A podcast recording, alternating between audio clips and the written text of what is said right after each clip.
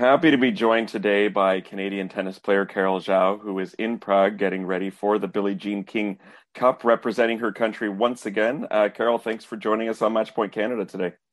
Yeah, thanks for having me, guys. I think you're just off the practice court, so uh, we appreciate you making the time. You've represented Canada many times before, of course, in international competition, including earlier this year against Serbia. But nonetheless, what's the reaction like each time that uh, your country, that Tennis Canada, comes calling, asking if you'll uh, represent the, the red and white in competition? Uh, of course, it's it's always an, an honor and a privilege um, to wear Canada on your back. That's what makes these weeks special. I think um, you know, out on tour, we're always, you know, grinding away for ourselves and to play for our country is, is, is a really special feeling. Um, and so, you know, I, I always try to say yes and um, it's, it's special to be here and I'm happy. What's that grind been like for you recently? I see that since the uh, National Bank Open, you've only played once, and that was just recently um, mm-hmm. in Israel, I believe. So, what what have you been up to, and, and how are you feeling about your game at this uh, moment in time? Yeah, good. Um, yeah, since Rogers Cup took a couple months off to deal with some like nagging injuries um, that I thought you know were best um, resolved now r- rather than later. Um, and now I'm feeling fully healthy and feeling really good on the practice court. Um, so yeah, excited to get going you guys are kind of like the comeback squad when I look at who's on the roster here between what Rebecca's been through, yourself and Francoise as well, having to deal with injuries over the last little while. What, what's the vibe like amongst the team, and, and how do you see things as you're up against a pretty big challenge against France and the Russian Tennis Federation? Mm-hmm, for sure. Um, yeah, I mean, I think all of us girls um, on Team Canada are all pretty friendly and close with each other, so um, the vibe is always is always good and light. Um, and obviously, you know, as we get closer, I'm sure we'll um, you know, start to t- start to devise game plans and, and be more prepared for for the big challenges ahead. But um, for now, you know, we're just getting settled in and trying to trying to sharpen up on the practice court. Have there been many discussions as of yet in terms of who's going to play what role on the squad, and uh, where would you hope to be fitting in if if possible? Um, yeah, I mean, we, we do only have four players, so um, you know, I think that's the decisions will come a bit closer to the tie um, as we see um, how, how things are playing out. Um, but obviously, you know, I'd love to be involved as much as possible, as always. Um, and yeah, we'll, we'll, we'll, see what the captains decide.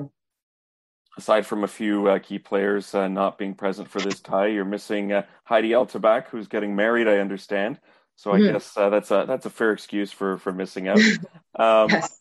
Have you guys been in con- conversation with her at all virtually this week? And uh, how nice is it or how easy a transition is it having someone like Sylvain who you're also comfortable with sort of step in and fill those shoes?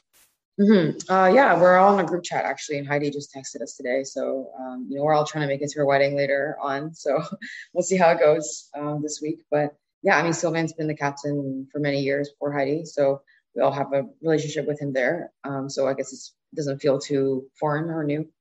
But um, yeah, we'll we'll we'll see how it goes this week. I guess uh, we obviously miss Heidi um, and having that female presence, but uh, yeah, we'll see. Between the two teams that you're up against in the round robin, France and uh, the Russian Tennis Federation, what unique challenges do they both present when you look at those two squads? Um, how do you feel Canada's lining up, and, and what challenge will they both present separately for you? Yeah, all the teams here obviously is the the final, so everyone is very strong, and uh, you know, um, we're obviously more of an underdog role in this specific situation. Uh, but it is Fed Cup, and you know anything can happen when you when you you know play for a country, play for something bigger, and it's it's not like um, the, the other tournaments on tour week to week. So um, I think if we're really inspired and and we put out good performances, that um, we have a real shot.